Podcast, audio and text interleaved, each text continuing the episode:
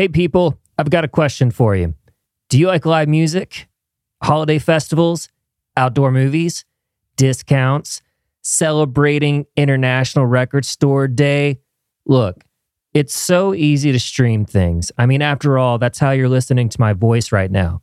So I feel it is my responsibility in this digital age to do my part and speak up, to be an ally, if you will, to help represent a local independent store here in Nashville called The Groove.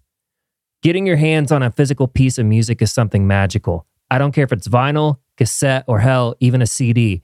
My buddy Jared in Chattanooga loves CDs as much as I do, maybe even more. But why is it so important to get your hands on the physical thing? Why is it important to support small businesses? It's because it connects you to the artist, it helps connect you to the world around you. Small businesses like independent record stores connect you in a more intimate way to the person providing you a means of entertainment. Let's not lose that connection. Let's not lose our connection to the world around us and the art that people make. Let's support our small businesses and come around them in a time of need. Like right now, the Groove in East Nashville is possibly going to lose their location, but you can help. You can be a part of the fight to keep their spot and to keep their business open so we can continue to have live music, holiday festivals, outdoor movies, discount days, celebrating International Record Store Day, vinyl art, and so many more wonderful things that you can only get at The Groove. So please go to thegroove.com or to GoFundMe and search The Groove Nashville and donate. Like I said last week, all orders over $50, you get free shipping from The Groove at thegroovenashville.com. Please go check it out and let them know that Clark from Clockwork Sound sent you. All right, you guys ready to do this show? Let's do it.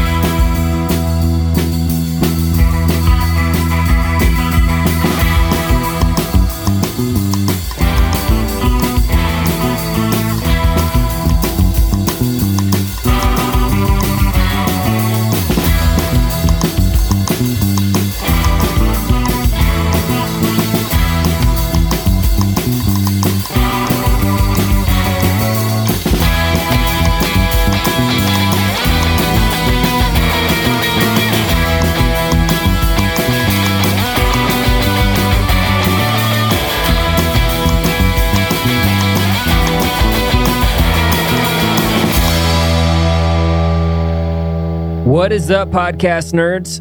Welcome to the show. My name is Clark Wayne. This is my podcast, and this is episode 12. How we doing? Is this your first time checking it out? If so, welcome aboard. Uh, today, my guest is Nelson Laflin, who is a buddy of mine in Texas. He's a drummer, but believe it or not, we get into things other than just drumming in this episode. We talk about how we are taking care of ourselves physically and mentally, and we'll get into some of that here in a few. How are you doing? Let me tell you something about myself. I'm feeling very grateful right now. I returned back to work over the last week. For those of you who know me, you know that back in September, I was in a very serious car accident and I've not spoken much on it. I did make a post on Instagram when it happened, and I've kind of kept silent since, just because it's it's kind of a serious thing, you know, like it it, it messes with you, and uh, it takes some time to get back to normal. So this weekend, I was able to complete a full workout routine for the first time since the accident. I'm feeling some pain in my legs. You know, not not pain, pain. Like I'm not hurt, but I'm feeling sore, and it feels good to feel sore in that kind of way. Like every time I get up and walk, it's like I gotta like even right now, I'm massaging my legs as I'm talking. but it feels good. It makes me grateful that I'm in a place where I can kind of return to a pre accident status. Like I'm getting back to similar routines that I was doing or, or thinking about doing before the car accident. I just want to say thank you to my neighbors, Mark and Katie, who are really into working out. And I believe Katie is the official trainer of the two. We got into some some fun stuff yesterday, some pull-ups, push-ups, squats, you know, just some other things, but those those were the main things that, you know, we did a Cindy.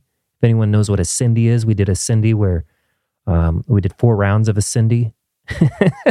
four rounds that were catered to me working out, trying to get back in shape.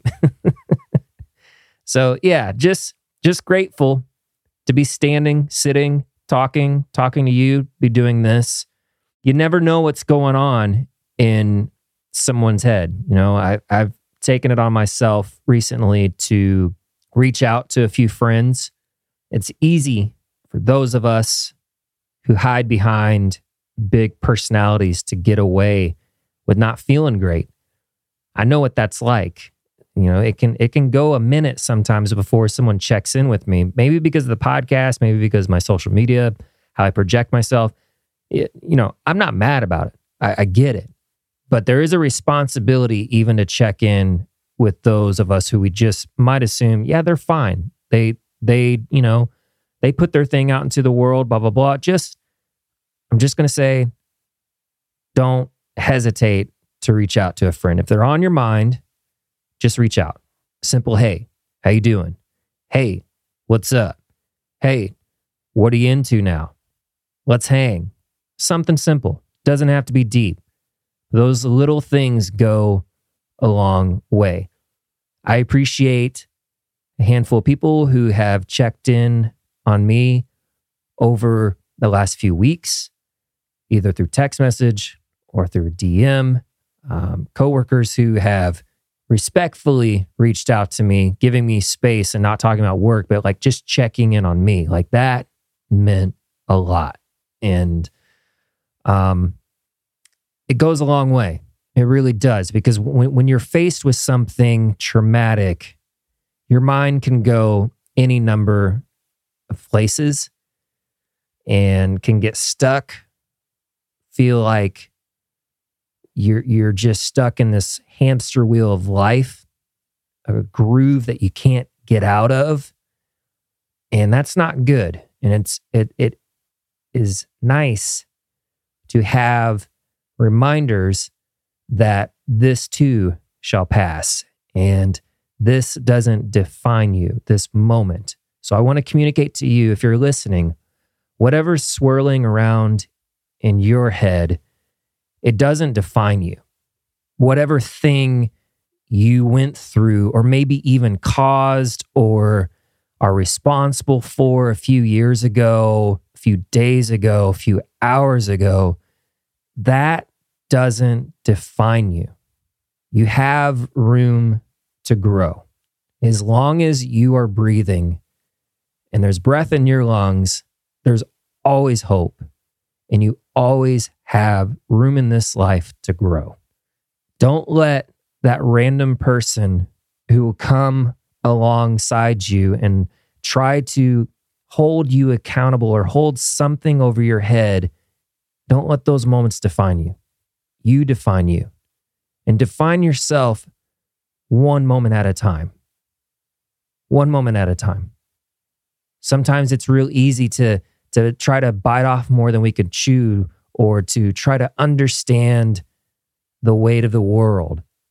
Not only carry it, but try to understand it.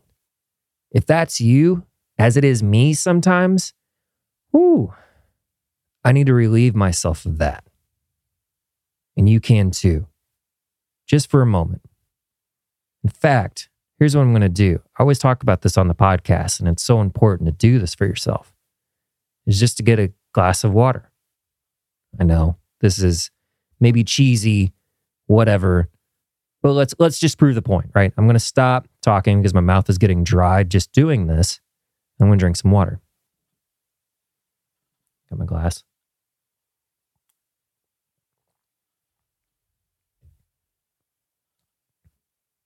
That didn't take very long. I needed that. You need that. You need that for yourself not for anyone else, but for you. We all do. Sometimes it there there's a there's a a cold, harsh reality that there may be times in our lives w- where we don't have that support group that we wish we would have had in the past or now. And it's up to you to hang in there, to take the step, to go get a glass of water and take care of yourself. I want you to know that I believe you can do it, that you're loved. And if you don't feel accepted somewhere, or if you have a hard time accepting yourself, you're accepted here. It's a crazy world that we live in. Just think that it's better when we do it together. Live music is better when we do it together. Art is better when we do it together. Even streaming TV shows during a pandemic and starting it at the same time as a friend two states away, like I did with my buddy Jason with the Die Hard movies, it was better together. And I want you to know that this world is better because of you and what you offer it. Again, I don't I don't care what that person maybe it's even you telling yourself that you went wrong somewhere and you're not trustworthy. You can let that go. You can move past that. I believe in you. Here's the thing it's a fine line putting yourself out there on a podcast like this from week to week. There's some weeks where you feel great, you knock it out. Some weeks you feel tired, you push through, just like anything else. And there's some weeks where you just got to hit pause and say, this needs to come out tomorrow. One of the, the fine lines that I walk on this podcast is the line of being personal with you and protecting my privacy. And, you know, I, I think there's a way to be personal and to let you know or let you in on things without, I don't know, sacrificing some kind of boundary. And that's that's the line that I walk every week that I put these out. And I think this week for me just kind of had a roller coaster of emotions kind of hitting me and people on my mind that I care about, that I love. And if you're hearing this, man, I, again, I believe in you. I think you can do it. I don't think the past defines you. Even if it's something that maybe I don't like about you, that doesn't define you. Who am I? Who is that person? Who are they? Forget about it. My guest today is Nelson Laflin. Man, we've only met once. That's a, that's the truth. We we met around Memorial Day this year when I visited Texas to see some family. And let me let me give a disclaimer here. Uh, Nelson and I are not physical trainers. You know, we don't we don't like we're not authorized to tell people how to work out. We are not dietitians. We are just kind of shooting the shit, talking about what's working for us and, and how we're just trying to figure it out. So, as you listen to this episode, just know that like we're not any professional authorized person. so, please don't take some of the things that I say and think this is how this has got to work for me. Don't let that stress you out. Like, if there's something on your mind related to your health, related to your physical state or your mental health, go research that and get help. And and I've offered it before. You know, my email for this show is clockworknightspodcast at gmail.com. I'll say that a little bit slower for the people in the back. It's clockworknightspodcast at gmail.com. You can always write to me and there's so many things I, I, I just know I can't help with. I can't fix. I can't do whatever for you. But what I can do is plug you with some good resources. You know, whether it be an app or maybe some kind of therapy thing, you know, that they offer online. Like I'd be more than happy to give you links so that way you can take those resources and figure out what is best for you. I just want you, the listener, the person sitting in your car, sitting at work, wherever you are right now, laying in bed, which will be me later reviewing this podcast. I want you to feel supported and know that there is a place in this life where you are accepted for you, and it's here. I'm sorry, I just keep going back to that. But yeah, the the conversation with Nelson is, is awesome. It was so cool to catch up and hear how he is handling some changes in his life and just really cool to get to hear what this guy is doing and, and how he's approaching some things. It was just really cool to be able to have this conversation and really glad that you get to hear it. So uh, I think that's it. I've talked quite a bit so far. So I'm going to go ahead and, and jump in here, get out of the way, whatever, you know. So without further ado, here is my buddy, good Texan, drummer, Nelson Laflin.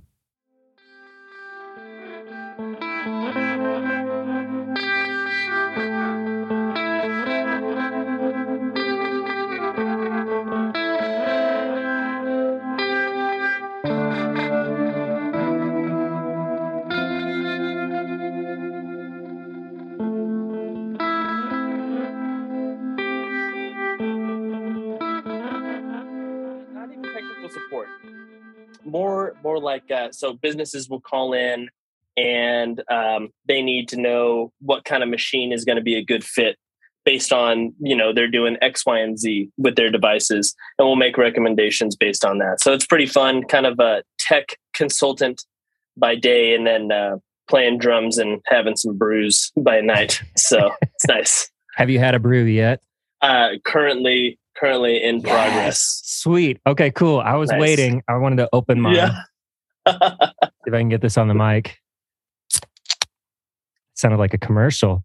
Cheers, that, man. That is. Cheers. Dr- Absolutely. What are you drinking? This is uh, Hi Sign Brewing. Uh, they have a blueberry blonde. Um, pretty low on the yeah on the alcohol spectrum, so it's drinkable and yeah, it's got like good blueberry notes. It's cool. Sweet. That's yeah. awesome. I, I'm drinking a a Sierra Nevada celebration, which is like their holiday IPA. I'm not mm-hmm. a beer snob and I'm not like an IPA person, but I'm a celebration, Sierra Nevada celebration person. so nice. Yeah, that's I don't know. It's it's like the one IPA that I love and look forward to every year and it does the trick and then I don't need it for another 11 12 months. exactly. I I'm not a big beer snob either, but I am usually a fan of the seasonal releases. Yeah, Shiner would do their seasonal releases and stuff that I've enjoyed. Um, I haven't tried that one though. Sierra Nevada, I've heard about it. I think I just saw it on somebody's Instagram story recently. Actually, it's like, huh, I haven't uh, haven't tried that one, so yeah. I'll have to give have it a you, shot. Have you had any of their beers? Yeah, so Sierra Nevada, um, uh, they have like that green again, can with the pale That's ale. the one. I wish yeah. I could. I don't know what it's called. Again, really not a beer snob. Maybe like no, beer right. ignorant, even. yeah, it's it's okay. Uh, I have no. I like. I have no idea what you get in Texas other than Lone Star and Shiner. Like, because I didn't really go out shopping for beer when I was in Texas, so that's all I know when it comes to Texas beers. Lone Star and Shiner. it's definitely everywhere. Uh, and then I think you know Sierra had they have their national distribution. Hi Sign, I think Hi Sign might actually be from Austin. I don't have the can nearby.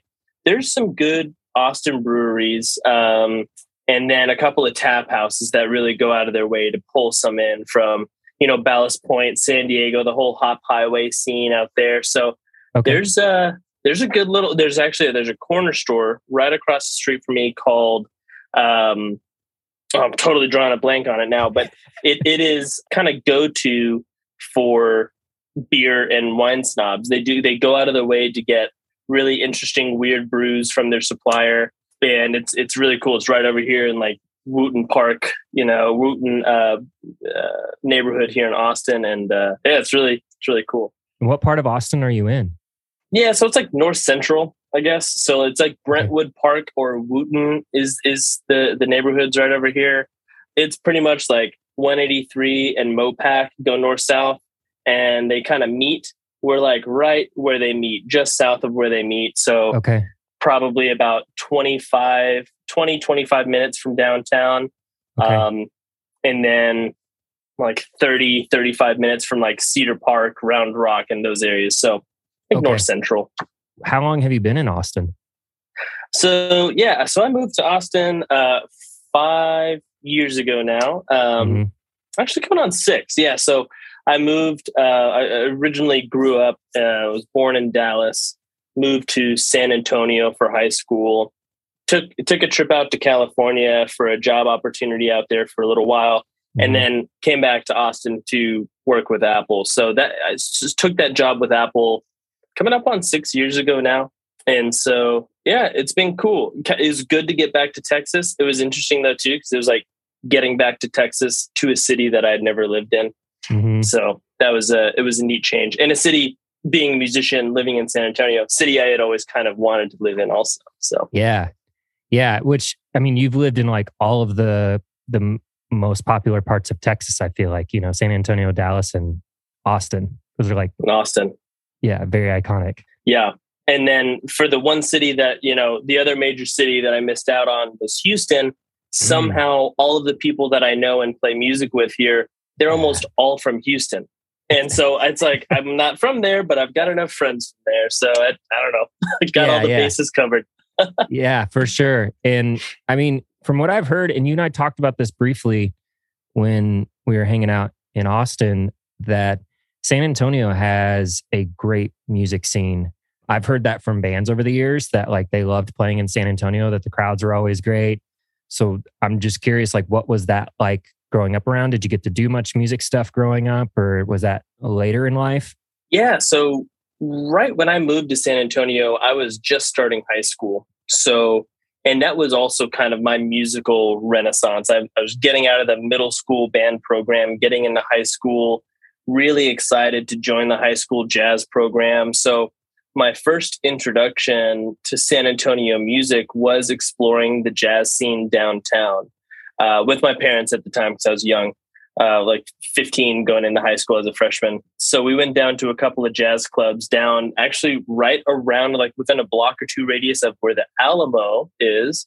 Um, there's some really cool jazz clubs. One is in like a re uh, like a renovated old bank and it's changed names a couple of times, but just two or three really awesome jazz clubs groups playing from the local uh, universities. So University of Incarnate Word, UTSA wasn't a thing yet at that time. Big jazz program, not a big thing yet.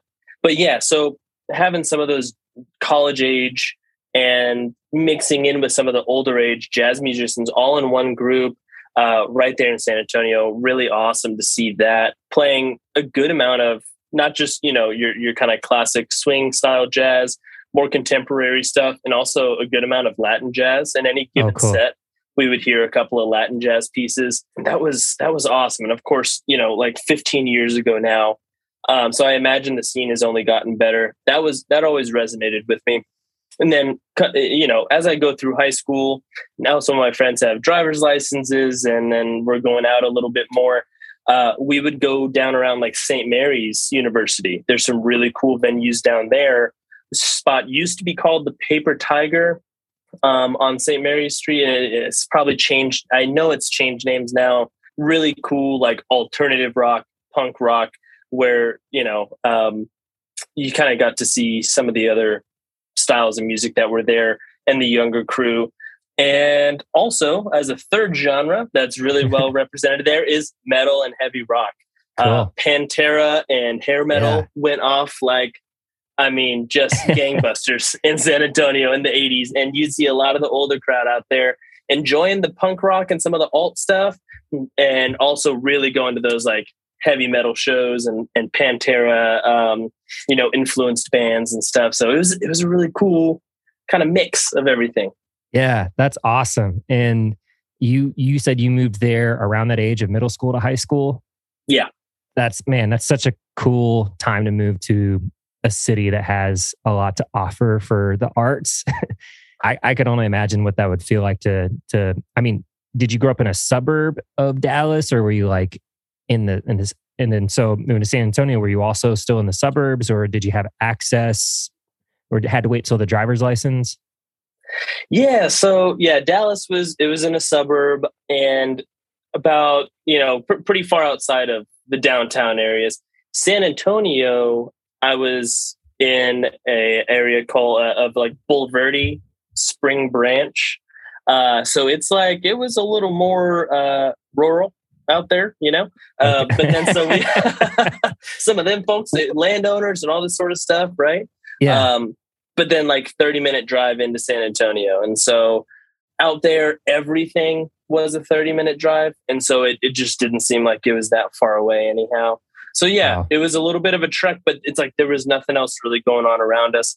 Me and a lot of my musician friends, we were, a lot of us actually were kind of transplants. We didn't grow up in San Antonio. Some of my buddies uh, in high school were from Abilene and from like downtown San Antonio and moved up to this area. We all this interesting mix of folks who were all kind of new to the area, and mm. so we all naturally gravitated to downtown cultural center. You know, First Fridays in San Antonio, really big, like classic San Antonio culture.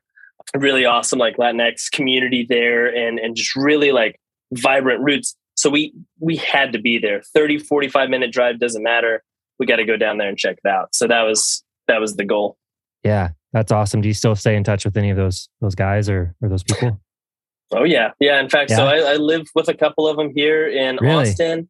Yeah, and and it's really interesting because I, had, I had great friends in middle school, uh, but we really I think in high school because again it was that kind of weird mix that we had all just moved there. It was a really strong bonding experience for us, and so it's it's lasted. We've all stayed in touch really consistently.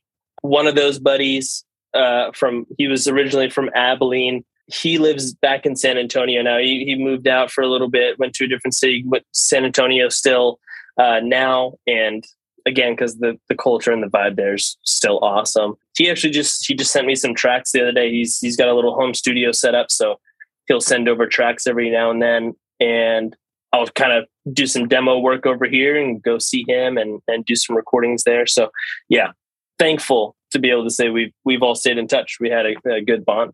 That's that. amazing. That's so it cool. Is. Yeah. Thanks. And, yeah. And did you say that a couple of those guys are your roommates? Yeah, yeah. So here in Austin, I'm renting uh, a house with a couple of buddies. So yeah, Brandon and, and Lewis were two guys that I went to high school with, and our other buddy Martin, who was in band with me as well. So we all grew up around music in San Antonio, exploring those cultural events and and music scene and everything. So, has your personalities or the dynamic of your personalities changed very much, or is it very much the same as it was then, and kind of an expanded version, or what's that look like?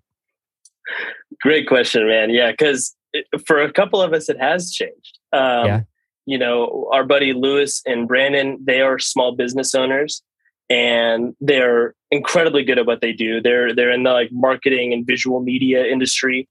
That is their day in day out. Wake up, do that work until they're ready to you know go to bed or work on music and then. It's it's like their passion is their work, and so it's it's essentially to me. I think it's taken their personalities and augmented them, I think they're becoming though that that best version of themselves, which is really really cool to see. And then the dynamic like um, between the rest of it, like uh, then a couple of us, like me and my buddy Charles. I don't know if it's maybe we've just like you know changed at the same rate, but it feels generally the same as whenever we were in high school. And I think yeah. even Lewis and Brandon, the dynamic, the relationship dynamic, and being able to like you know uh, uh, kind of goof with each other, rag on each other every now and then, but in general, really be there to support each other. That dynamic has always kind of been there, even if you know we we fall out of touch for a, a month or two because you know Brady's living in San Antonio, for instance. Still pick up the the phone and call him, and it's like we we didn't miss anything. So it's cool uh, to see that kind of we have all kind of grown up and changed a little bit, but the overall dynamic of the friendship is is is still intact. Uh, so yeah, proud of all those guys. Yeah, that's awesome. Yeah, and that's a really special bond to have, and and I've been a part of a couple of friend groups that are very similar. And when you get yeah. together, even like we we were all hanging out. So now I'm I'm in my mid 30s. Well, we're all in our mid 30s, and to hang out, it's like we've matured, but when we hang out, like there's not, it doesn't feel like we're catching up, like we're trying. You know, it's just like we, we're just hanging and like, oh yeah, Kevin, Kevin has like, I think, you know, three kids. Josh still doesn't. I still don't, you know, and just just those kinds of differences have changed. So I can relate to that a lot. And um, it's a good feeling to continue to, you know, go through life and still have some kind of stability, friend group, foundation already in place. So that way, if you go through something, it's like, man, I, I know where to go. I don't have to go too far. I don't have to go search for help elsewhere, you know? Yeah.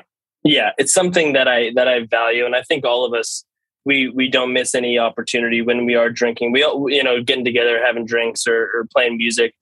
It doesn't, it's not uncommon for us to kind of have that realization every now and then and be like, man, you know, kind of remembering on old times being like wow that was already you know 15 13 14 years ago.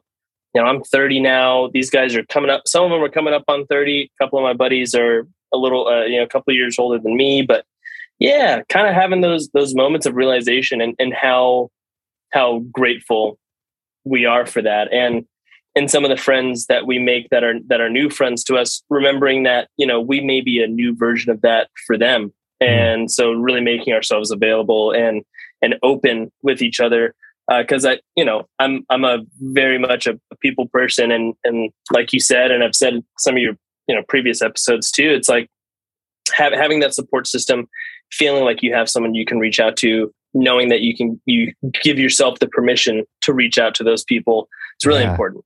It's really oh, yeah. important. That's great. And and as far as music goes, like, are you working on anything right now, or because I'm trying to remember, like, we hung out just so that everyone knows who's listening to this, we've only hung out once for like maybe five hours tops, maybe. Mm-hmm. and so uh, we we we bonded because we're drummers. We have you know similar taste in music, and we talked about live music and recording, and just kind of what we grew up on. And then just from there, it was like a few beers later, trying to find another bar, then coming back to the same bar, and just that's that's what I remember.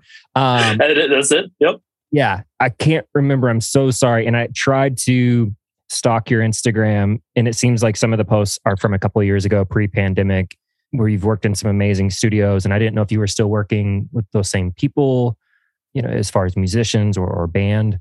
Yeah, definitely. So you know, it's funny actually. Whenever whenever you and I met up, and we were hanging out. Yeah, exactly as you remember it. We we thought the grass was greener somewhere else, but it wasn't. it came right back. And yeah, so at that time, I was actually pretty close to a burnout.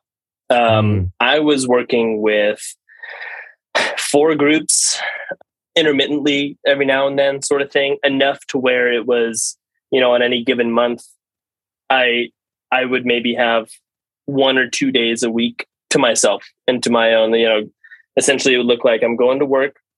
I get off work, I have time to eat some dinner, and then I'm going to practice with someone or someone else, or, or maybe recording. And then I'm back home just in time to try to like unwind and go to bed. Mm. And for a while, it was really exciting um, because, hey, I'm busy. All my friends are, are doing fun music stuff. I like playing drums. And then over time, it really kind of started to to weigh on me where I found myself uh, just kind of building up this frustration, feeling like I, you know, like I, I essentially what it was, I, I wasn't paying attention to myself. I wasn't allowing myself my own time to kind of do my own thing. So I, um, one, one of the groups um, that I was playing with, I had to have a really kind of sober conversation with them and explain that to them. And I said, you know, it's uh, classic. Like it's it's nothing that you're doing this is something I've got to do for myself. I'm not bringing my best self to your to your practices, right? I'm I'm cutting myself short, which means I'm I'm selling you short, and I'm not bringing my best creative mind in here. And you know, I've I've got to I've got to cut something somewhere. And at the time, we were practicing, you know, two times a week uh, with that particular group, and I was kind of losing creative focus with them, and I felt like I wasn't I wasn't able to contribute as well as a drummer should be able to contribute in a band. So I, I felt like I was selling them short. Had to so, have that conversation. Yeah. You, you're the one who prompted that conversation.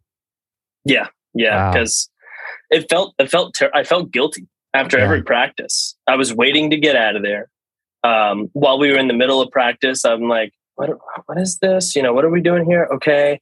Hmm. Yeah. Do you like that? Uh, you know, yeah. Hey, I can, I can roll with it. You know, it was like, and, and I don't, that's not how I like to do things. I like to kind of do it all the way. If I'm going to do something, I'm going to do it like as, as well as I can. And, and it, it uh, got to a point where I just wasn't, I wasn't doing it as well as I could. I wasn't Mm. doing them justice. I wasn't doing me justice. It wasn't good for anybody. I'm just trying to put myself in your shoes and sitting behind the drum set, being in a band setting. You know, if, if I don't know how you guys practice, if you're all facing each other or doing like a Yeah.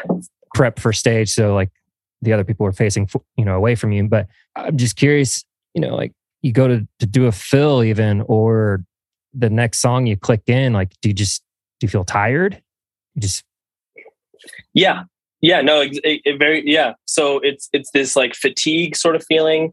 And, and it's, it's also like a lack of excitement. There's no like kind of fire excitement in the song. Mm-hmm. And th- these were like, some of these were high energy songs that were really heavily influenced by like, um, uh, you know, Guns N' Roses and some of the, some of the 80s, 80s rock groups.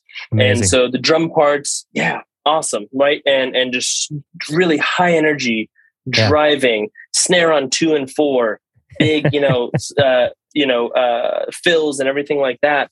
And you know, Speaking my love language now. I mean, and it, and it's great. And Yeah. now I might throw a curveball at you. It's it's not my favorite music to play already. Which- Right. Yeah. And and I I do remember that. I remember that seemed like your style seemed to be a little bit more groovier than than rock and roll.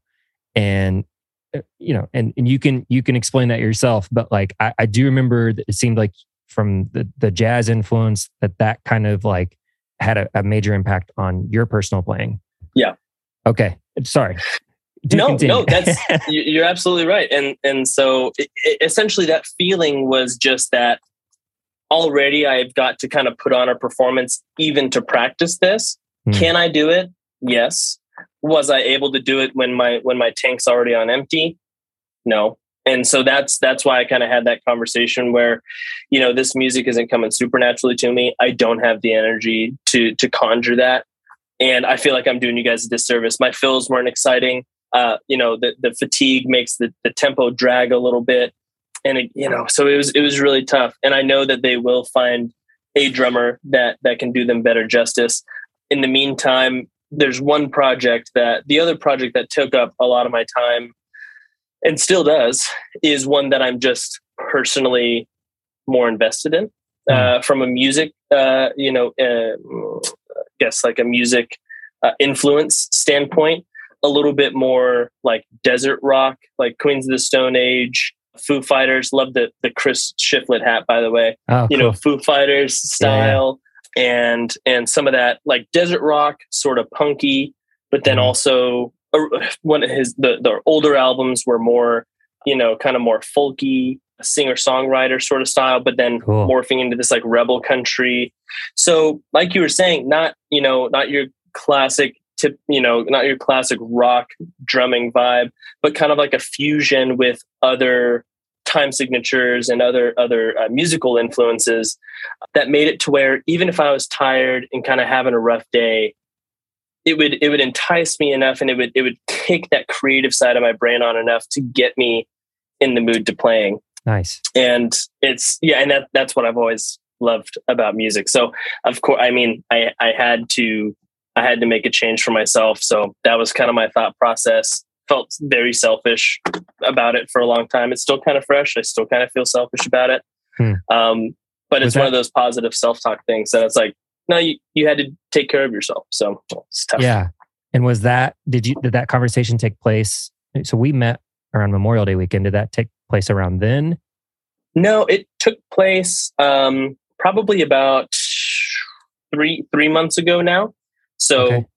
I guess probably yeah, little- quite quite a bit after we met. But whenever we initially met, yeah, there was two other groups that just were busy at the time. Those of all Sure. they're all kind of on the back burner, burner now. But it was always these two main groups and they're they're both awesome. Big fan Yeah. of both of them. That you get is you know Ramzel is one, and and Dream Drivers is the other group, and both really fun. Both got you know a lot of stuff on Spotify. So yeah, and Dream Drivers is going to continue to make music. He's got a lot of a lot of irons in the fire, and so but anyway, yeah. So those those are the two main ones. I also was doing some work with guest rooms at the time that we hung out and nicotine limousine is another one that's really Ooh. fun. I think I think the the the right the main writer and leader for that group, I think she's changing the name of that project. So I'll have to connect with her. I think she's she's in the studio right now, so Cool. working on some things. So but anyway. Yeah, so Yeah. That was, it was a lot, you know, four groups. That is a there. lot. So yeah, and you're carrying 40 hours at your day job and when when you say that you have a day or two to yourself, when you're working like that, those if you even if you have 2 days off, like those are going to get filled up with other things that you naturally want to do and then even on those days I've been in in times in my life where like my days off are just a blur. They're not really rejuvenating or res- you know restoring for me and it's like I, I still have to go get groceries still have to pay the bills still have to budget so i can pay the bills and do like real people shit and not just like eating on the fly going to my second job or or band thing or live thing then just basically using the house to sleep in you know? Like it's a lot. And i commend you for prompting that conversation you know? I'm just curious like in that space between when I saw you early summer and then you had that conversation with the band in, in late summer, you know, were you were you able to just like I don't know how to ask this, but like I guess you maybe you've already answered this a little bit, but like were you able to um just see that like you needed to hit pause for you? Like it, I I don't know. Like that, like what did that Yeah. look like? You know, like was it or was it just like you got pissed one day? I don't know. I, I'll probably edit this part out because I'm like doing a terrible job at asking this question. But I'm, I guess I'm just curious. Like, you know, what what was the the final straw between the time that I saw you and, and the time that you finally like told the band like, hey, I, I got to back off for a bit or possibly forever. Yeah.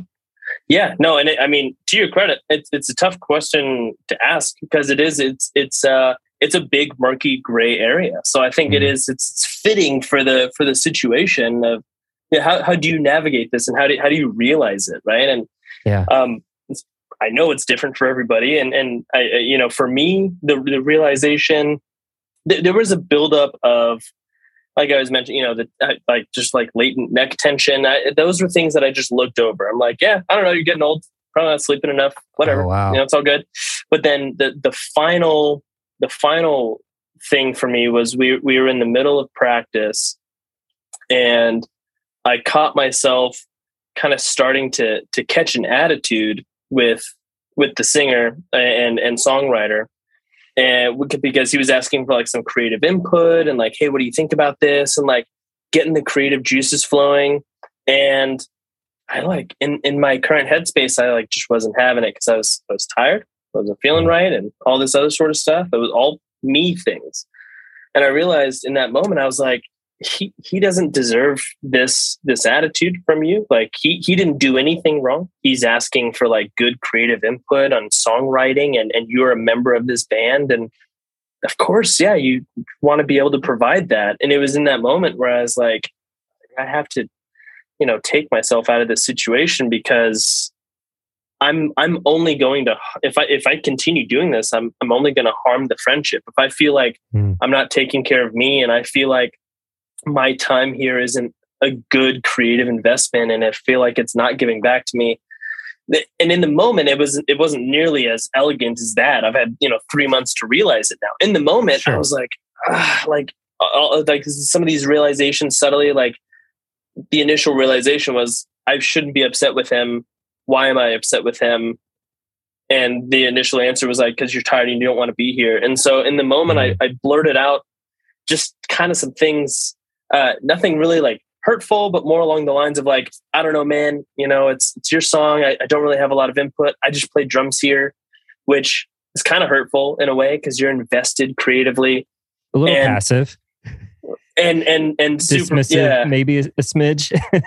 100% super Dude. passive and, and dismissive and so luckily he he was a cool enough guy to where i talked to him the next day to, for me to like own up to my own emotions and say hey man i didn't have anything to do with you this Yeah. uh, you're you're owed that creative input i'm uh-huh. here's the space where i'm at and, and i'm fortunate enough that he was a cool enough guy to sit you know listen to what i had to say and understand it and and Mhm. and we're still friends you know currently and so super grateful for that but Yeah. yeah it's kind of messy at first it's like Yeah. getting upset like what Yep. And that's okay. And you know, like, oh man, if if only I could have caught things that quick or had conversations that quick with all the times that I've gotten burnt out with someone, you know, but it Sure. it sounds like you're you did the right thing, you know, regardless of how messy it was. How's the time been since? Like have you been able to get some more sleep? Is your back doing better? Yeah, because you know, I'm I'm you know, I essentially what I did with that time, I traded the time that I was investing in that band for self care. So I started working out with one of my friends. Nothing crazy, but just to get some good activity. I, I sit at a desk all day, so I, I Yeah. need some exercise to kind of not only for the posture, but then then to exert some energy. You know, focusing in on my eating and schedule, and and using that time to like go take my time at the grocery store and Mm, think about what nutrition I'm trying to take in and, and what meals I want to prep. And so it, it has had a, a positive effect because I I would have felt terrible if I just, you know, quit the band and traded it out for something else that that wasn't provided. The, reason why I left was because I knew I needed to to change something for myself. It was a Yeah. it was a after that initial conversation, that the messy conversation in that night, where we came to a cool point of like, I don't know if I can do this anymore. And he said, okay, cool. And we walked out of the room and went our separate ways. It was this wash of emotions of like, Nelson, you haven't been sleeping very well. You haven't been eating very well. You haven't been taking care of yourself. You need to take these days and replace them with things that you need to do. And so that's what it's Mhm. been going to the gym more regularly. And those, those two days of, of the week are two of my four workout days in a week now. So Cool. big, big time available and, uh, you know, hitting the grocery store after one of those days. And so it has had a positive impact. I, I had to make it a positive impact. I just as easily could have cut those two days of band practice out and sat in front of my computer and played video games on those days. But right. I knew it's like I would have been in the same place if I did that. So like I don't know. yeah. Yeah. What are you enjoying about the gym? What What are you doing when you go in? Um, you're going in about four days a week. Like, are you? Do you have designated days for certain things or certain parts of the body? Like, what are you doing? Yeah. Yeah. So I I right now I follow the lead of one of my friends who has been fit for a long time. And he actually was in the he was at the Air Force Academy in Norwich for a little while and has always really just stayed in good shape since then. Has a really like cool holistic approach to working out where it's like let's not overdo it but let's you know challenge ourselves. And uh, we actually sat down and had a conversation about like okay what are some of your goals? Realize that our goals are pretty similar and Mhm. so not like in a personal trainer sort of thing but in a, in the sense of like okay our goals are similar. I do some of these same things. So come work out with me and we'll you know we'll find your way. Well and so essentially what it is is um, it's a lot of resistance training. So weightlifting um, but really controlled weights. I'm not trying to like uh, you know hurt myself or anything. By Yeah. lifting a whole lot too heavy i'm not taking any supplements. It's just some of the like the posture and resistance training to build some muscle. And um, yeah and then it, it'll kind of help you know lose some weight. So some day uh, certain days we'll do uh, like chest and and and um, triceps. Mhm. and then uh, the next day we'll do like back and biceps. So now now we're kind of evened out you know push and pull here yeah. on the end of chest day like so any any push you want to try to do like a, an equal pull at least to wind out the day so that way you're not all like you know like Okay. sore Yeah, and messed up the neck so you kind of it's focused like the posture leg the leg day has been super big for posture i don't you know, again don't go killing myself on leg day i don't go too hard but you do get a little sore the it's first leg day ooh, it is it's easy to kill yourself out there yeah. uh, in the in the gym. So, uh, but yeah, like not doing that and like having someone there that's a partner uh, has been super helpful because I, I, I didn't feel the pressure like to go lift heavy and you know we're Mhm. we're going to a, a Gold's gym too. So there's guys in there that are absolutely massive and awesome to see. Like whoa, like you you have been this is your craft, right? But Yeah. going with someone who's kind of a guide has been super helpful. I recommend it even if you pay for a personal trainer. It is a I always get a better lift in. I always feel sore where I'm supposed to feel sore when I work out with someone. Sometimes mm-hmm. when I work out by myself, there's not someone watching me or whatever, but yeah so it's been really great and and the posture has again you know leg day doing doing back exercises doing some core exercises it's really helped just like general posture i sleep better on on the nights that i'm working out so yeah, Yeah. most definitely. And posture so important because everything that your back is set up to do is to protect the spine, to protect the brain. And Mm. I didn't know that till this year. Maybe if I had heard that before, like in one ear, out the other, yeah But- that's interesting you know, like I'm right there with you. I, I work, you know, remotely. I work at a desk, and so to get up, go on a walk on my breaks, to be as active as I can. Like you would think it would come easy being a musician, being a drummer. Like, the, oh yeah, I'm going to be active. But like when you work at a desk for eight hours a day, or ten hours a day, how whatever your shift looks like, that is mentally and physically taxing. Just sitting there and doing nothing.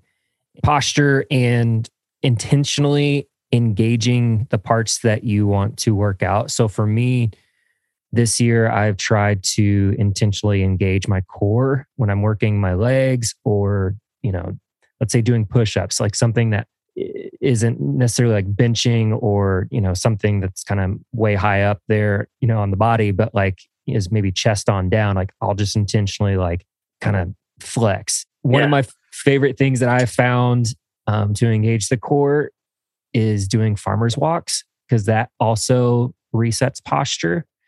Okay. Um, are you familiar with farmers walks?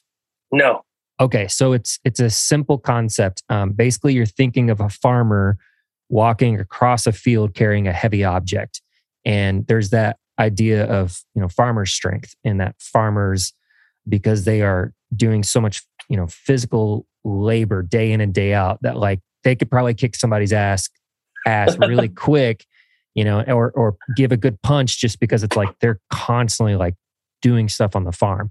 So a farmer's walk is where you can pick up weights and um, you can easily YouTube like farmer's walk workout or something or exercise. And you basically Yeah. pick up even weights on both sides and you just walk through the gym is with with good posture and your back, you I've- know, not, not your shoulders. i've seen people doing that Yeah. So ba- Yeah, like you basically want your shoulders to be back. That way you're not like hurting them by putting them forward. There's certain techniques that you can do where you can put a little bit more weight. Um, if you're carrying an actual dumbbell or something, you can hold it by the back end. That way the weight is pulling you forward when you walk. Some Oh, people cool. do like crazy steps where they're like getting really low to the ground and, and lifting their whole body back up. There's another one.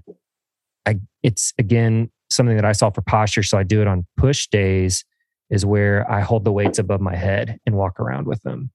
Just go as long as I can. Uh, like you said, I tend to start out with smaller weights because I want to do something that I can control. I tend to go for the less is more approach, where it's like, Mhm.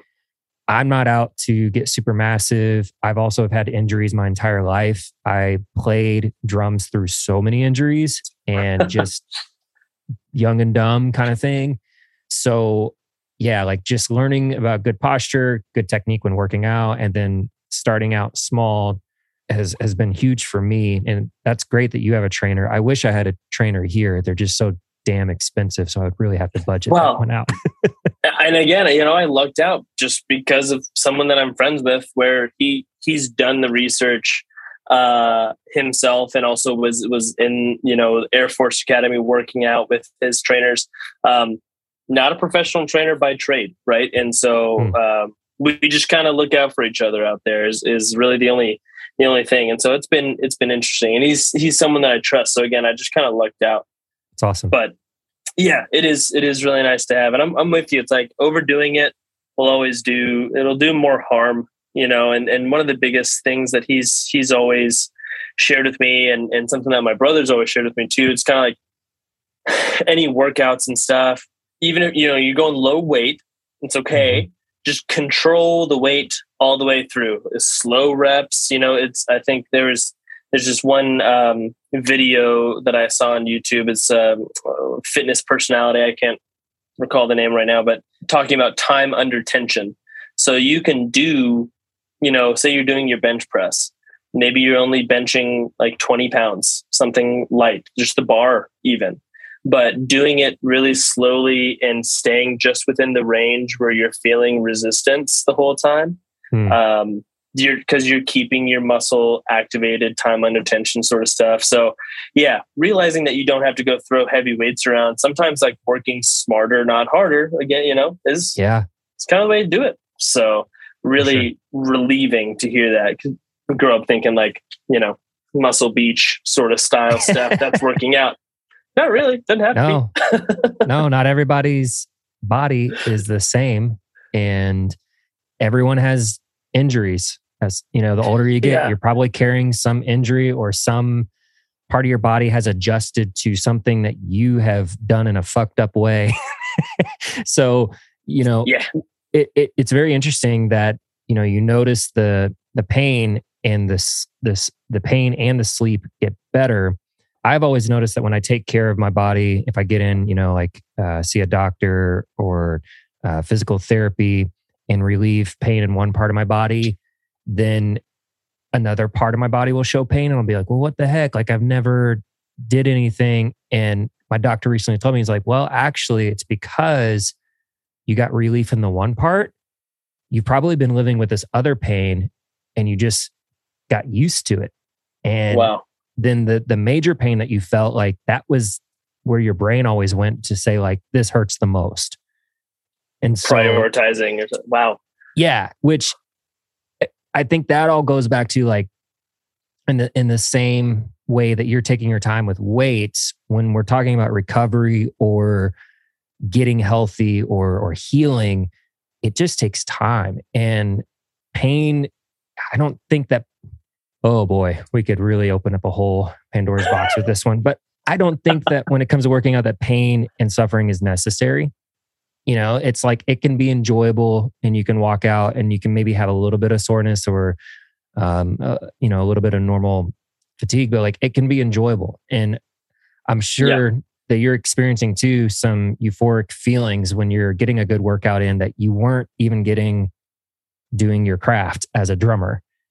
And yes. It's it's more honed in on you.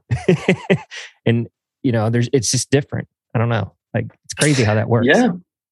Yeah, it feels good. Yeah, and I was I was talking uh, you know, with my partner the other day. Um, she has started uh working out and it was it was her first day working out with also going with her friend very similar actually just a good friend of hers they both have similar goals so they were they were riding the exercise bike on the whole incline setting and so it was like some cardio some resistance and her legs were sore for like five days and it's like babe crazy right like wow um, yeah and and but and I, I told her I was like, hey, the, the first day that you know me and Charles started working out, each muscle group I was sore for about three to four days. Mm-hmm. Some of that's normal, no cause for alarm because it's your first time getting back out there. Like you're to feel yeah. that.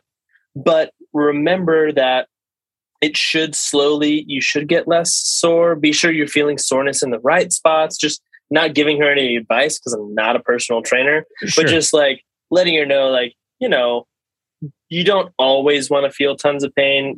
You'll find that happy medium where you you know you're pushing yourself, you're getting some endorphins, you're you're sweating, you're a little sore. It'll get better. Yeah. Um, but yeah, it's it's a weird thing. You you really have to, and it's you have to figure it out for yourself. And when in doubt, you just you know talk to a medical professional or go go to a free clinic and try to like make sure everything's doing okay.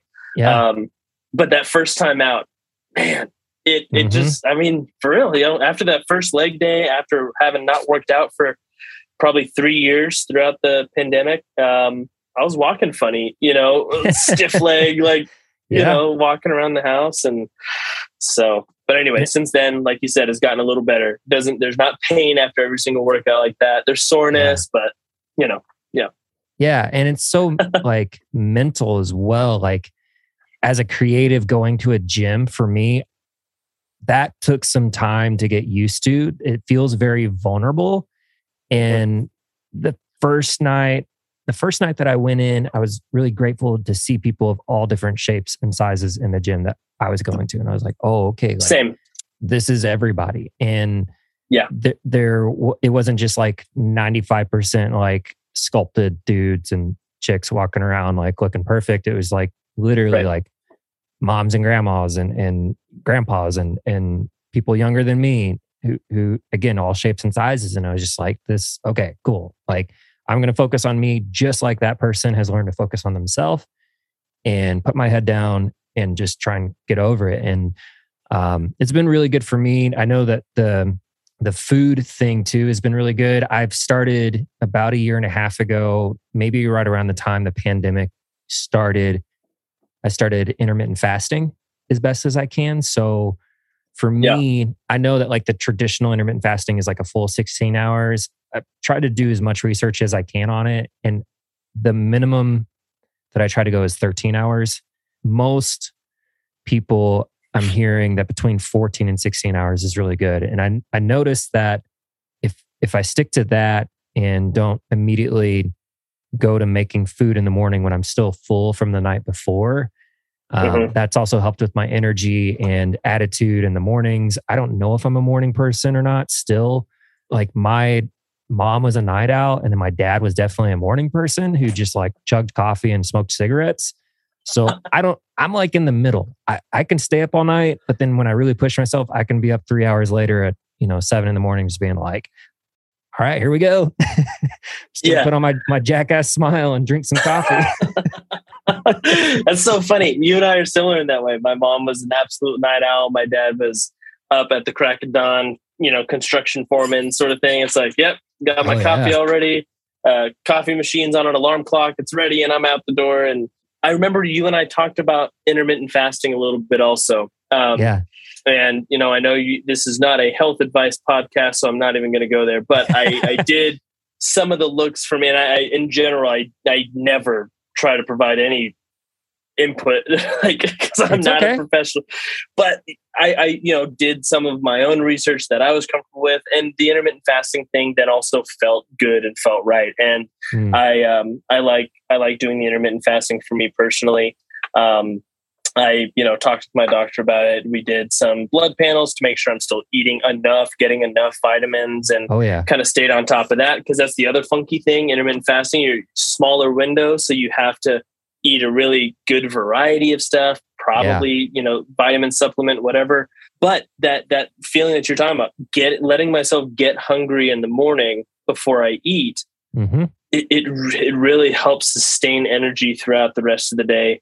Seemed like it felt more natural, like to to get hungry. You know, thinking of like hunter gatherer, they probably weren't full all of the time. So I don't yeah. know. It, it was one of those things that like made sense to me. I tried it; it felt right so it clicked and it, it was such a personal thought process that I, you know it's hard to recommend to anybody for sure. you know just carte blanche but like yeah. also have found that that feels good. It's been cool.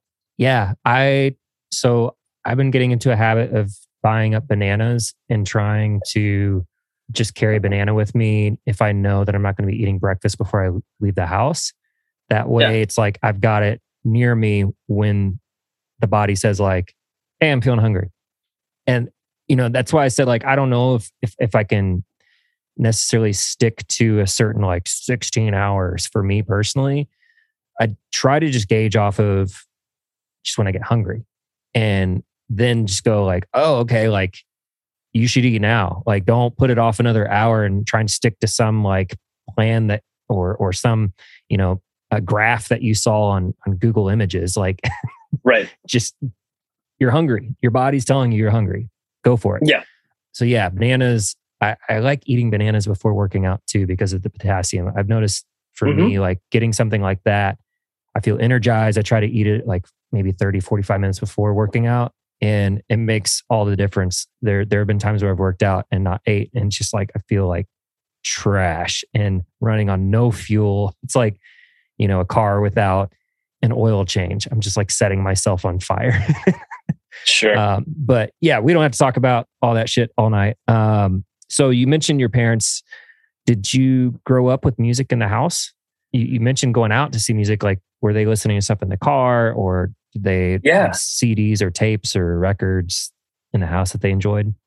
Yes, all of that. Yeah, and and and funny enough, I mean, didn't well, and probably a pretty common story. They they didn't play uh, music themselves. Um, my mom was in choir back in the day. Um, my dad was always into music, always listening to music everywhere he went. What he did, uh, you know, had cassette tape players and awesome collection of cassette tapes of you know Led Zeppelin and um, um, the Who and Nice. um, David Bowie and uh, you know, yeah. So Rolling Stones, that was a big one. Big Rolling Stones fan. So yeah, always listening to music on vinyl records. Oh, the Doors, like psychedelic music Mm. was. He was real into psychedelic music. Um, Has that influenced you? so- Like you just lit up when you mentioned the Doors. Like, are you are you still into the Doors? You know, it's funny. Like, yeah, a Doors song comes on. I'm like, oh, nice, the Doors. Um, I don't really seek out the Doors. Uh, Sure. Like, like I'm not like exploring their deep albums and their different release versions and cuts or anything. But I'm influenced by them in the. I think some of my favorite music I've I've listened to in my lifetime is uh, Queens of the Stone Age, and that desert rock is, I think, tangentially, you know, influenced by some of the psychedelia, you know, of the Doors or like Iron Butterfly. It's it's mixed in there among other influences. How Um, great of an album so- is like Clockwork? That is Love it. I think that's possibly in my top three favorite albums ever. I got to see them tour that album. I'd listened to it as much as I could before the show. Even thinking about how much I've listened to that album since then. I mean, they they did an incredible job. Like they were on, you know, they were on fire. They they like you could tell they just put out the record. They're super stoked. That part of their band history as well was really special for them to to come back and do an album that I think they thought they wouldn't be putting out. It is kind of darker. It kind of has some hmm Halloweeny vibes to it.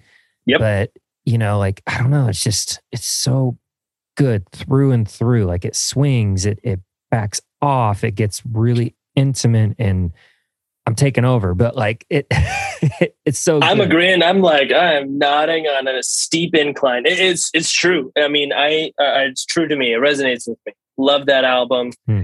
Previously, I would just listen to songs for the deaf, front to back, over and over. It was it was the jam.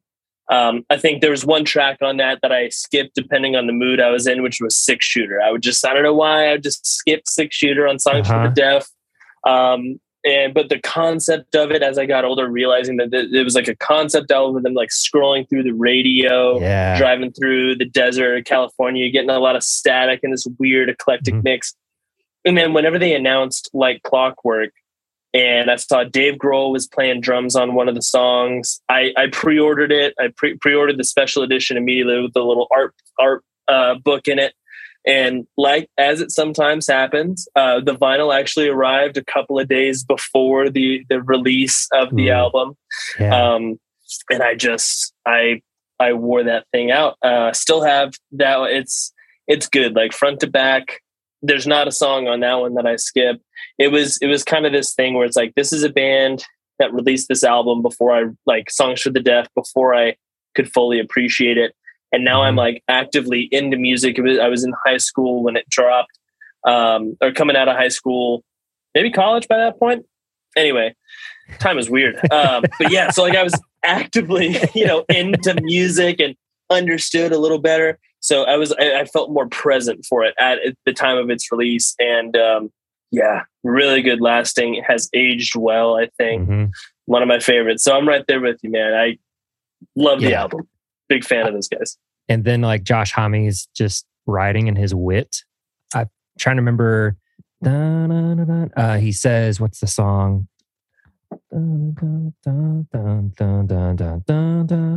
But I don't wear a watch or something like that is the line. Yeah. It's just like, that's fucking hilarious. Yes. I love that. Like he's so coy and witty with the way he writes. Um, Yeah. That song. There's a, and- there's a lot of gems from that one uh, from from that whole album. are you pulling And it? and Are you yeah, it I've now? got to I've got to now because the the I don't wear a watch line I remember being good.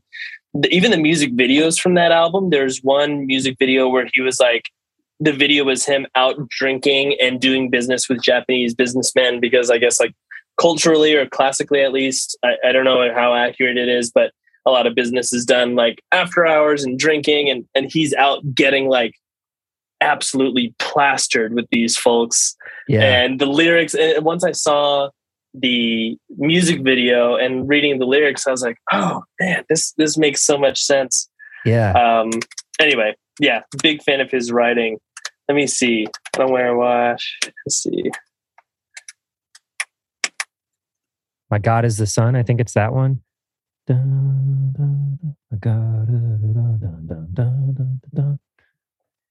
Yep it is my god is the sun which is the one that uh dave grohl drummed on it was one of their one of their uh, one of their singles and he said yeah i don't know what time it was i don't wear a watch so good to be an ant who crawls atop a spinning rock like i don't know what time it is i don't wear a watch i'm just what am i i'm just this thing on a rock it's so like it's so real it's like Mhm. he's not he has no no images of grandeur about what he is or what he's doing he's just writing rock music Yeah. it's awesome As a drummer, that's a fun album because it was very transitional. It- it's weird how they timed that, but like Joey Castillo was the drummer for, um, you know, the, the longest time, and I think he plays on the first two or three tracks. Dave Grohl plays, picks up, and and is like the transitional drummer. And I believe Jon Theodore, who is now their full time drummer, got to play on like the last track or something like that. Like Nice. that's so Josh Homme, Queens of the Stone Age, like just thinking that intentional about how to work the order of an album, even down to like, okay, like this drummer's leaving the band. This is who filled in to get us like to, to buy us time. And then here's the new guy and we're going to introduce him. So I think that's all in the Wikipedia and in the, the liner notes of the album. But like, I remember that just being funny. Oh, uh oh. It's me. It's the Clark show. I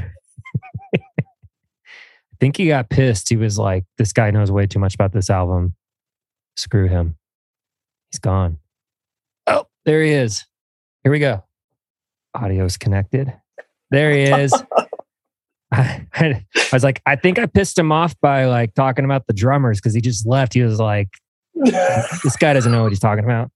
It's- it's because i was wearing a watch i, I shouldn't be wearing a watch it confused me my apple watch said i was on a call i'm like i shouldn't be on a phone call because i'm on zoom see i'm just i'm just the ant on the rock also i'm right there with josh Right. I have no business with technology it's going to confuse me and then i'm going to leave a, a you know a podcast with clark so Right. Yeah. That's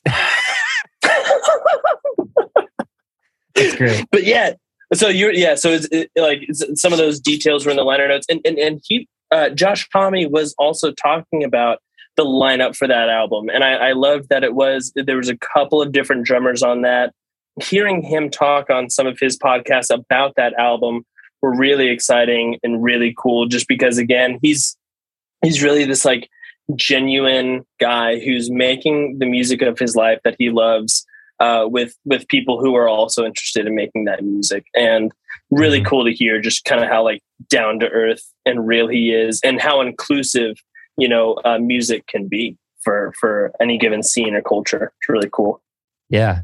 That's awesome. So if you could if you could do something similar to that style of music, would you do it?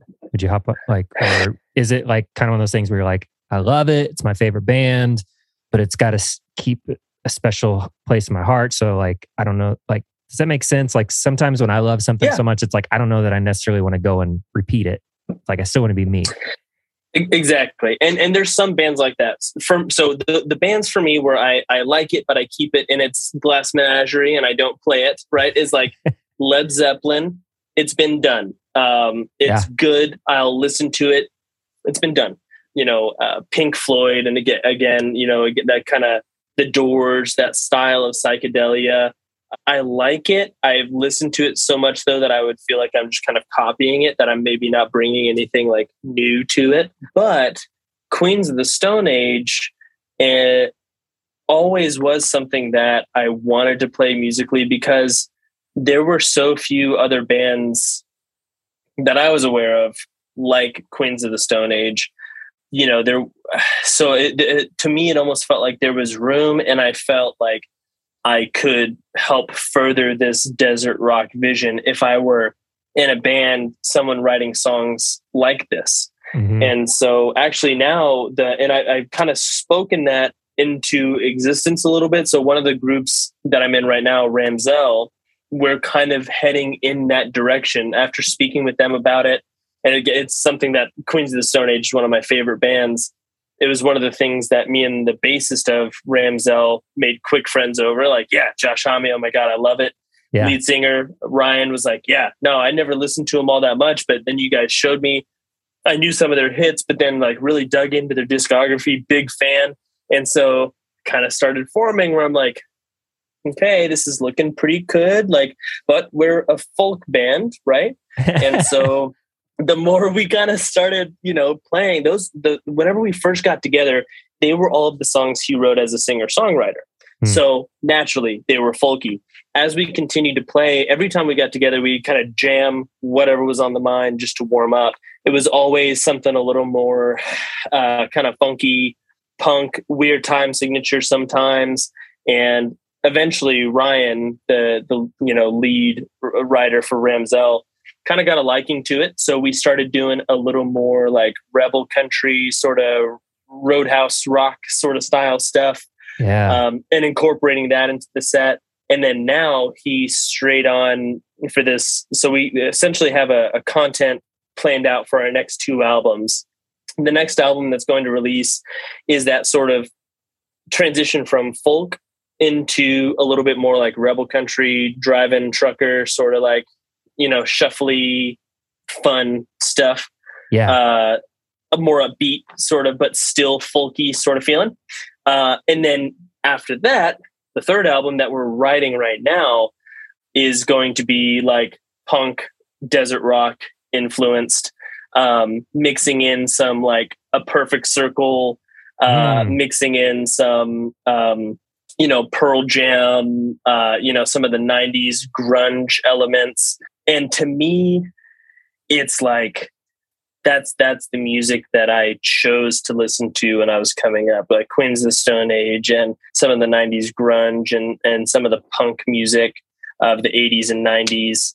The Tony Hawk Pro Skater soundtrack introduced yes. me to punk, and it was one of those things where I was like, "Oh, there's a lot more here. Like this album is good. The Tony Hawk Pro Skater soundtrack is great, but there's so much more here." Yeah. And so finally, it's it's really kind of interesting and it's going to be fun because Ramzel is we've kind of made this transition from folk music to kind of this rebel country thing to now punk and and desert rock. Um, and it's going to be fun to kind of thread sets together a little bit and be able to choose. We're playing here, we're going to tone it back a little bit. We're playing mm-hmm. here, we're going to bring up the energy. Um, so finally, to answer your question, yeah, finally, kind of realizing this this goal of mine to play in like a desert rock style yeah. of of group. So it's going to be fun. It's been fun so far. So that's cool. Yeah.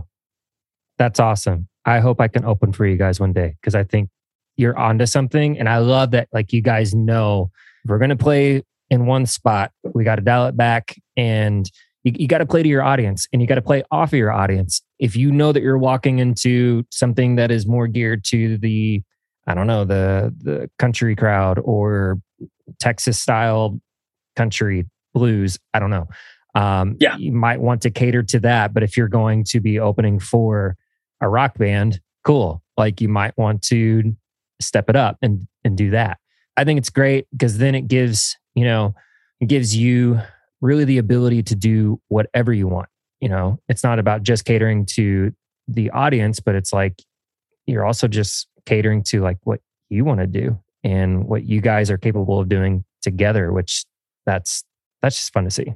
It's true. Uh, I, I, yeah, totally agree. And and uh, yeah, it's it's going to be fun. Uh, yeah, because having that versatility, you know, and um, being able to play to an audience instead of it, it almost like opens up and gives more opportunity. We can go play with a more relaxed, you know, um, kind of folk set, or Ryan can go do some of these songs on his own, singer songwriter. Mm-hmm. It's just more shows that we can say yes to, and and more shows of music that we enjoy and can actually kind of kind of fit in with because we've we've figured out a way to speak our own version of that music that we enjoy. It was always so tough for me. It's like I'm in, you know, this band or that band, but I really like this band, but none of the bands I'm in would really fit with this group, right? Mm. That's and that's I mean, as a, I'm I'm like a performer first.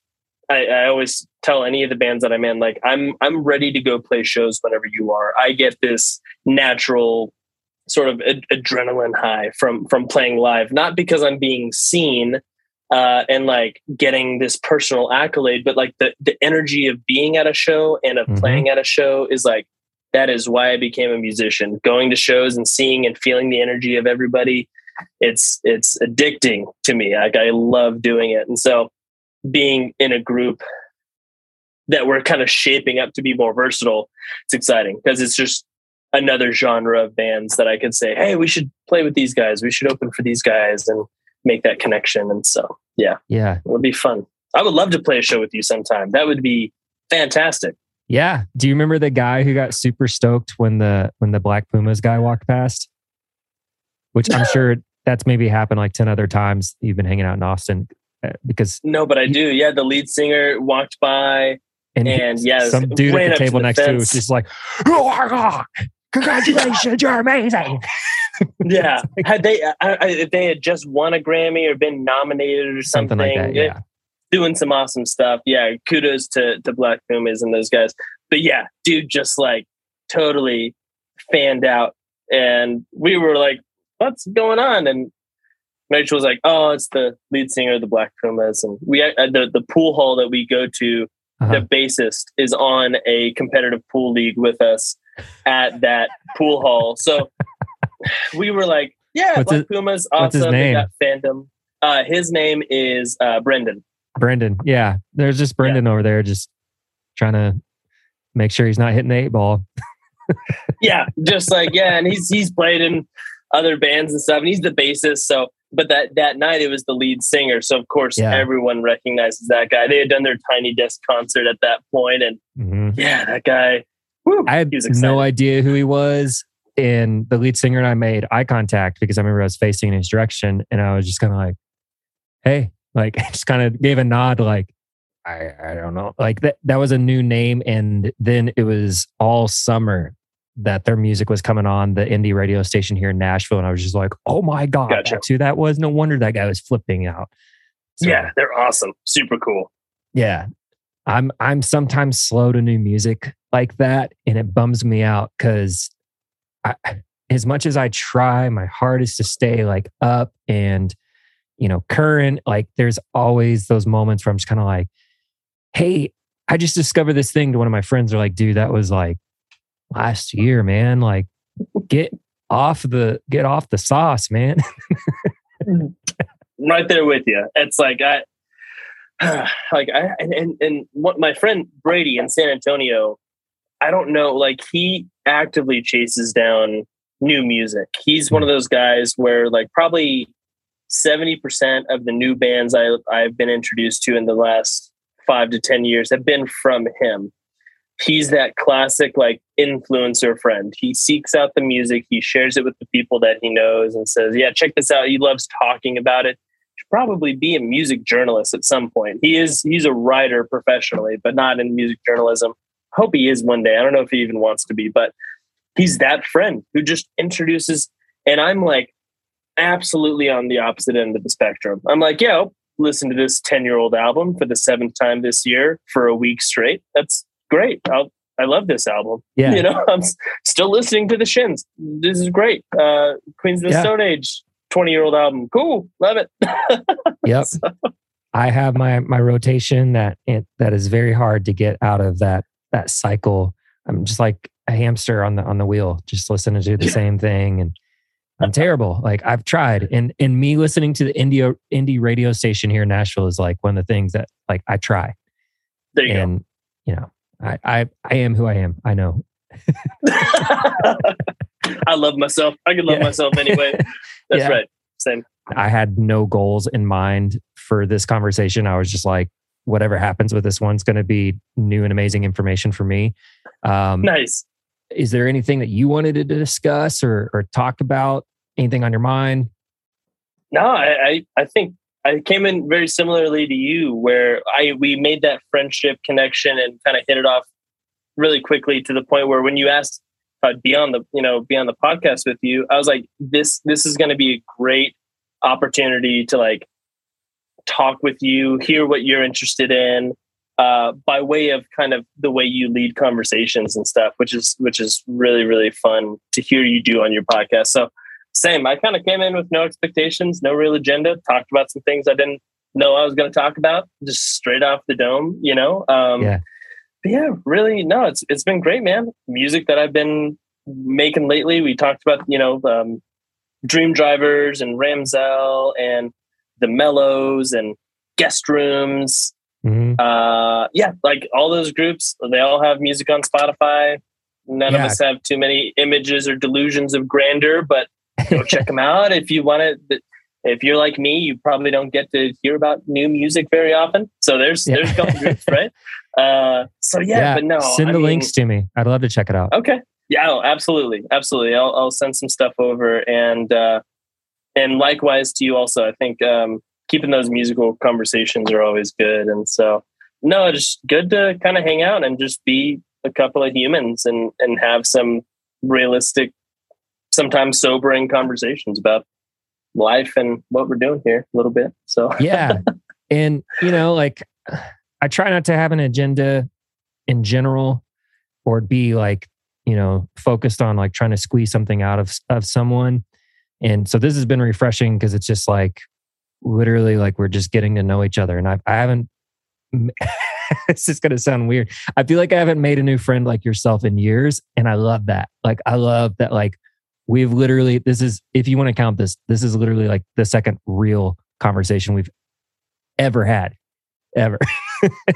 it's true to anyone listening. This this uh, the second time uh, only, and yeah. now because this is you know your form and your podcast, I feel like you asked way more questions and you have gotten to know me. I feel like I need to ask you some more questions. So we'll we'll stay in touch and do some of that. Uh cause because yeah, no, For this sure. is this has been really fun. But again, I think you do a really good job as a host. I feel like I do get a sense of like kind of getting to know you a little bit through the questions that you ask and the interest that you take. So I appreciate you. This is it's always a genuine interaction with you, Clark. It's ah, really thanks, cool. man. Thank you. Yeah. yeah.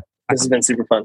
Yeah, dude. Absolutely. I Hope you have a great night and have happy holidays. Yes, you as well. Thanks so much. All right. See you, buddy. All right. Bye, man. Bye.